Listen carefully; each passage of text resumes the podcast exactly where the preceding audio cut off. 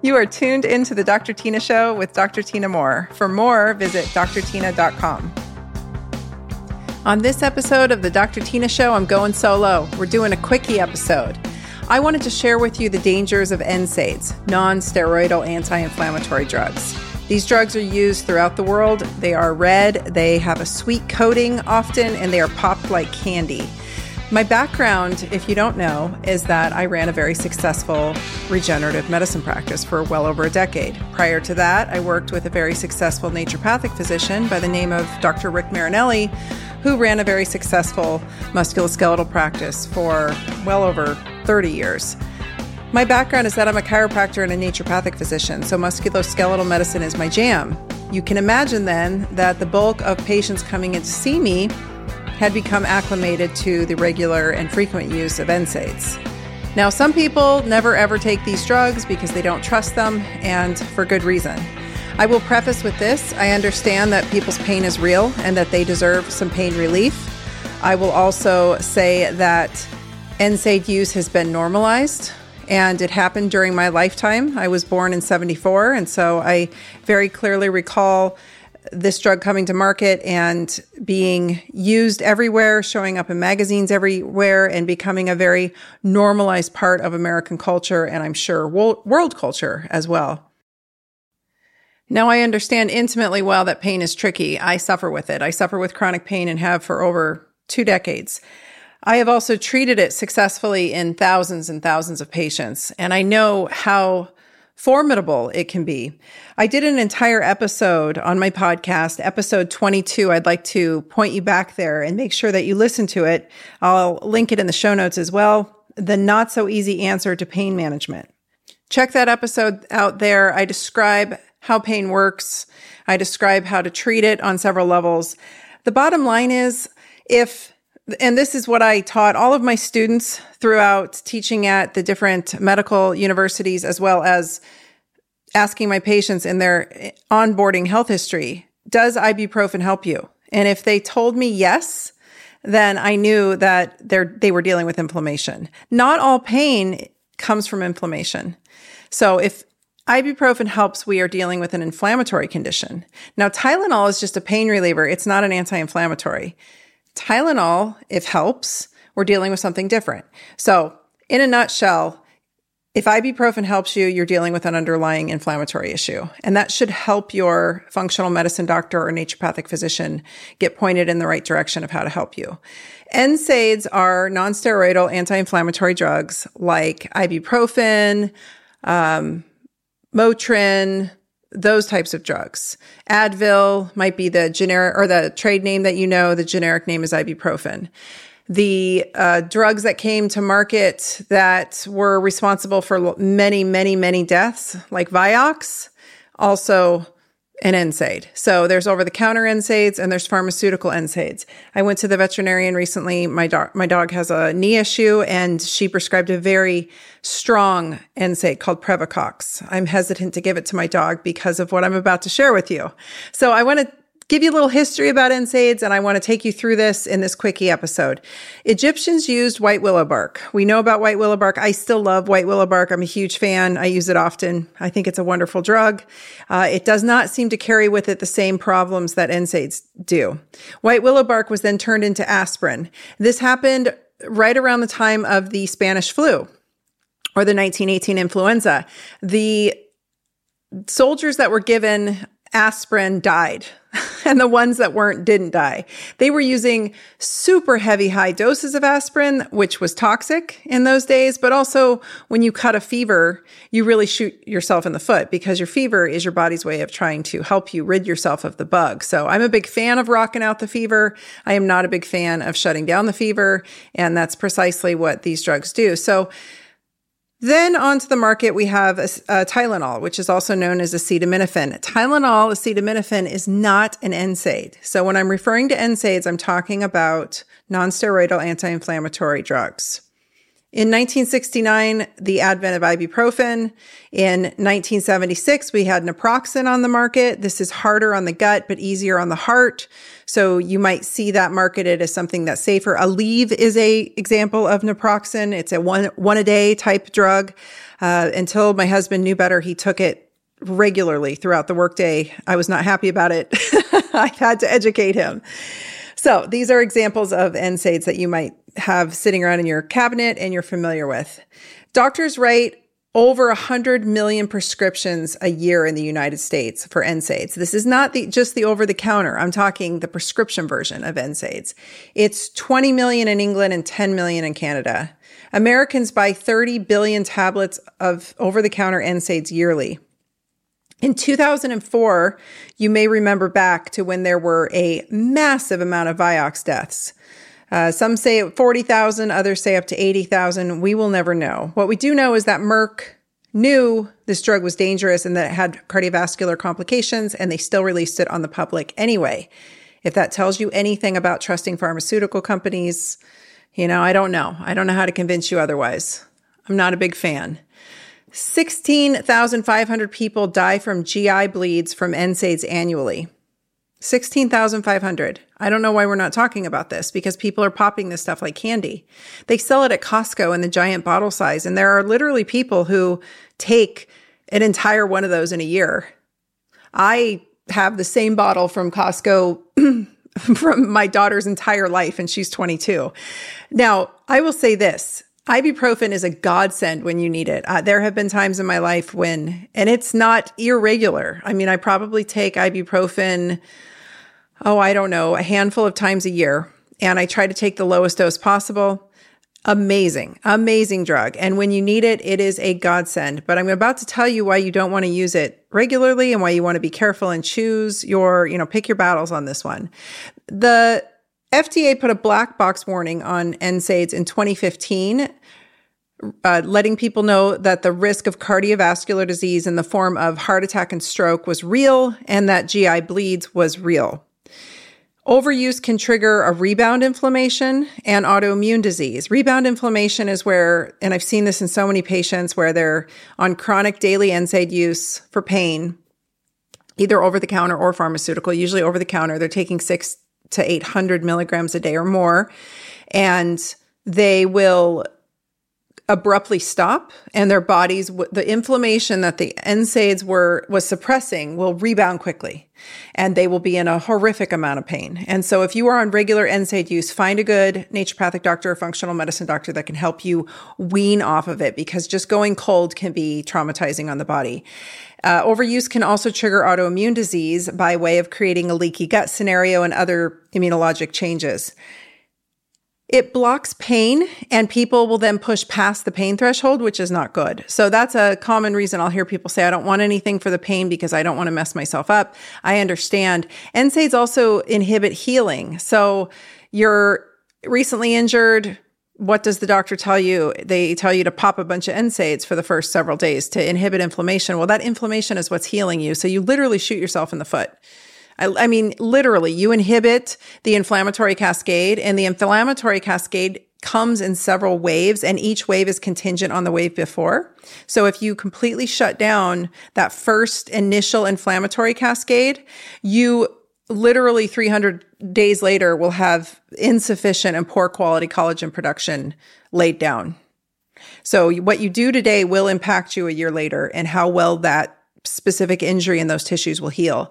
We know this so well that in the 90s, the art- medical articles came out, sh- studies showing that if you give, if you break a rabbit's knees or mess up their cartilage and you throw NSAIDs at them, it will inhibit not only cartilage regrowth, but bone stitching. So we don't want to give NSAIDs to people who've had a fracture, for instance, although I see this prescribed all the time by orthopedists.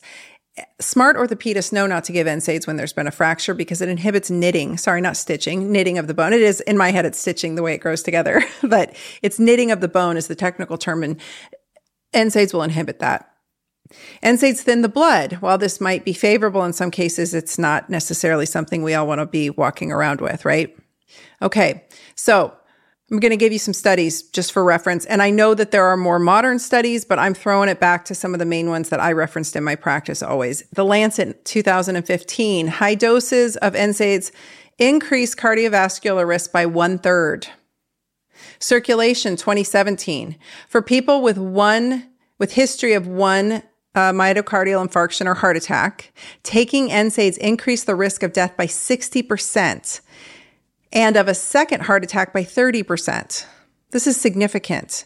And it's not something we ever hear about or that doctors ever talk about. I'm sure you've probably never had your doctor warn you about NSAIDs, have you? And we certainly don't see that on the news or on the TV ads, I should say, or on the in the magazines, if anyone even reads magazines anymore. For the gut and uh, gastrointestinal system, five times more likely to get an ulcer with regular NSAID use than without so, if you're taking NSAIDs regularly, you have a five times higher risk of developing ulcers. It alters the GI flora and damages the gut mucosa. It induces leaky gut, which leads to suboptimal immune function, food intolerances, and nutritional deficiencies. All of this contributes to furthering of autoimmune disease, as mentioned. It contributes to asthma, decently so. It contributes to arthritis, which I'll get into further. It leads to kidney damage. It constricts the vessels of the kidney and uh, renal system and leads to renal failure. I've seen this happen in friends of folks who've told me, you know, my sister died of renal failure because she couldn't stop popping the the Aleve or ibuprofen or whatever it was every day. It inhibits ovulation significantly. A 2015 study showed that after just 10 days of use, significant uh, inhibition of ovulation. So if you're trying to get pregnant, NSAIDs are not your friend. It also reduces progesterone. Progesterone is already low in most women I have ever tested. I've never, I've honestly, I cannot recall a time when I saw a normal, healthy progesterone level in a woman of any age. And that's due to lots of factors, more modern day issues. But pain, uh, progesterone is also critical for pain tolerance. And it's a neurohormone, meaning it actually has activity in the brain. It helps bring about feelings of calm. It helps with pain tolerance. And so, in a roundabout way, taking it for pain is actually reducing your pain tolerance, if you will, if you're a regular user. This is problematic. It increases miscarriages by 80%, the risk of miscarriage by 80%. It changes your macrophages from type M2 to type M1. This is problematic. The simplest explanation is that M2 macrophages are responsible for collagen production. They induce collagen production and they're associated with wound healing and tissue repair, whereas M1 macrophages produce nitric oxide and reactive oxygen species and are pro inflammatory. So we don't want to inhibit M1, but we don't want to be turning our M2 into M1 necessarily, and NSAIDs are responsible for that change. It induces mitochondrial damage due to their effect on GI damage and the other systems of the body that I just mentioned. The immune system is trained in the gut. So basically, if your gut is a mess, the whole thing is a mess. If your gut is inflamed, all bets are off. If you've got leaky gut, it's the beginning of a lot of problems down the line. And the chronic use of NSAIDs will definitely lead to an inflamed, bleeding, leaky gut scenario. The arachidonic acid cascade is important, and I don't want to bore you guys with biochem, but I just want to explain this. There are different COX pathways, cyclooxygenase pathways, and they go either go down, arachidonic either goes down a COX1 or a COX2. NSAIDs block both. COX1 is responsible for activity in the stomach, intestine, kidneys, and platelets. COX2 is inducible and it is responsible for inflammation, macrophages, synoviocytes, things that induce inflammation in tissues. Okay. And COX, I'm sorry, NSAIDs will inhibit both of these and glucocorticoids will too. So we don't want to inhibit, we don't want to be messing with the prostaglandin production of the COX pathways. This will impact the GI, renal, and vascular system. COX1 prostaglandins produced um, will protect the mucosal lining of the stomach from acid. So we want to keep the COX1 pathway going. NSAID use leads to low acid, leaky gut, autoimmune disease, not great. And it starts to break down the mucosal lining. COX2 is found in the lining of the blood vessels. And I think this is where we ran into a lot of problems with Celebrex and Vioxx. Blocking the COX2 inflammatory cascade increases the risk of blood clots and increases blood pressure. And it also decreases nitric oxide. And nitric oxide is responsible for vasodilation of your vessels. So we're inducing clots and we're clamping them down. We're clamping down the vessels. Not good. When COX pathways are blocked, uh, more leukotrienes are produced via a third pathway, the lipoxygenase pathway. This contributes to worsening GI and cardiovascular disease because it promotes the release of chemicals that decrease cartilage synthesis, promotes cartilage breakdown, impairs the body to repair damaged cartilage matrix, inhibits anabolic bone activity. That's why we know that orthopods don't usually suggest giving ibuprofen after surgery or a fracture.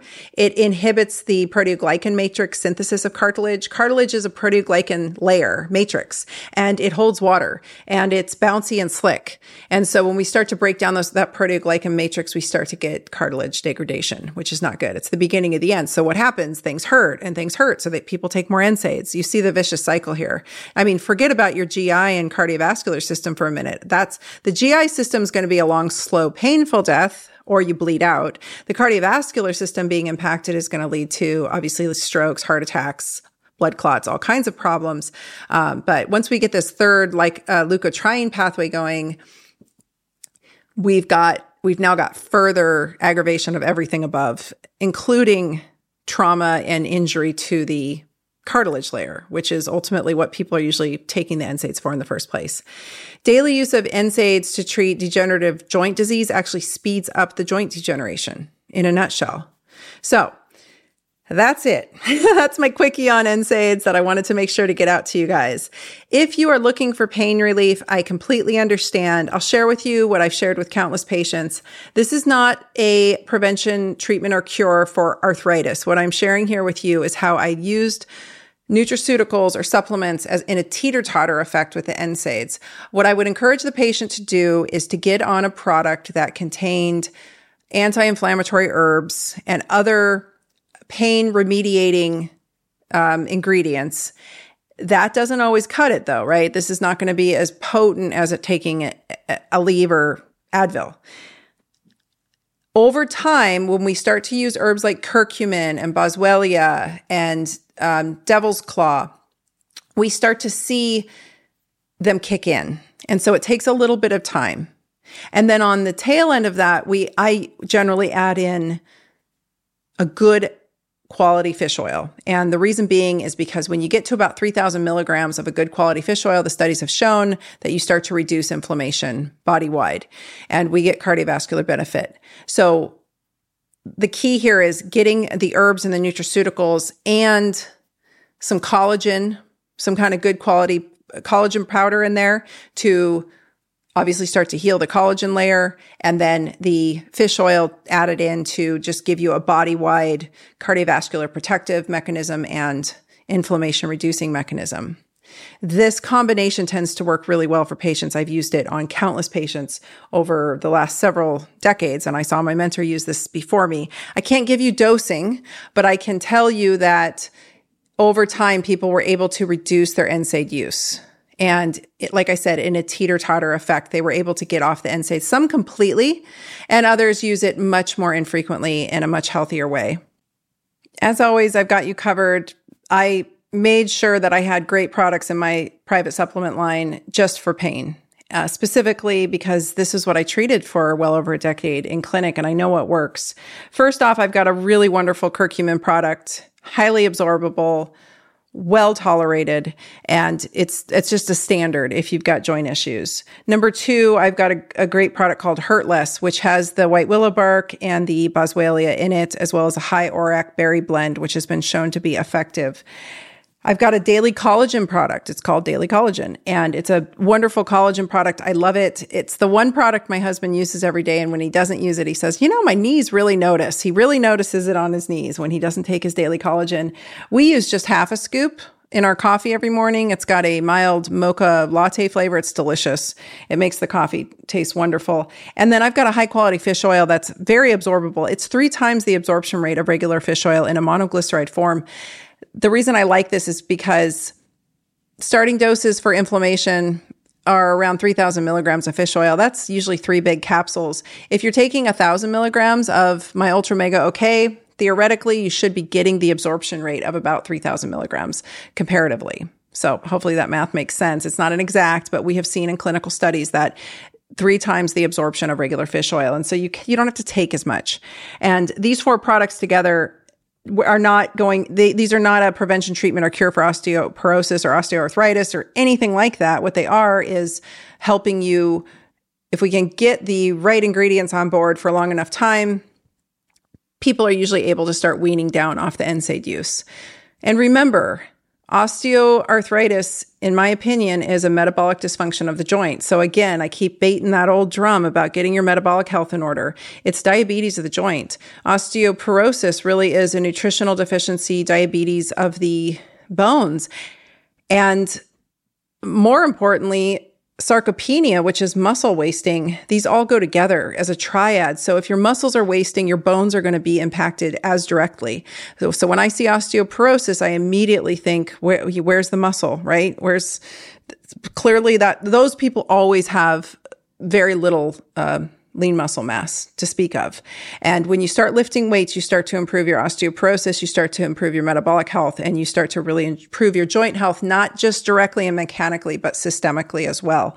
And so, check out the products. It's store.drtyna.com. If you use the coupon code NO NSAIDs, that's N O N S A I D S, no NSAIDs, I'll give you 15% off any one of those products, or you can buy them all together and give them a try. That is what I put every patient on.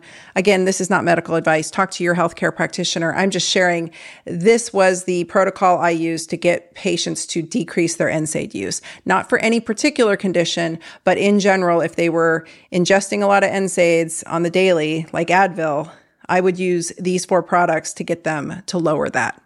So I hope that's helpful and I hope you learned something today. Please share this episode with as many people as you know because I guarantee you most of them are popping NSAIDs like candy and it's killing them slowly. We'll see you next time. Thanks for listening to the Dr. Tyna Show. Please be sure to follow me on Instagram at Dr. Tyna, that's D R T Y N A, and Dr. Tyna 2.0, as well as visit my website at drtyna.com. This is a Resonant Media production produced by Drake Peterson and mixed by Chris McCone. The theme song is by John the Guilt. As always, you can email the show at podcast at drtyna.com. And if you like this episode, please rate, review, and subscribe on your favorite podcast app. See you next week.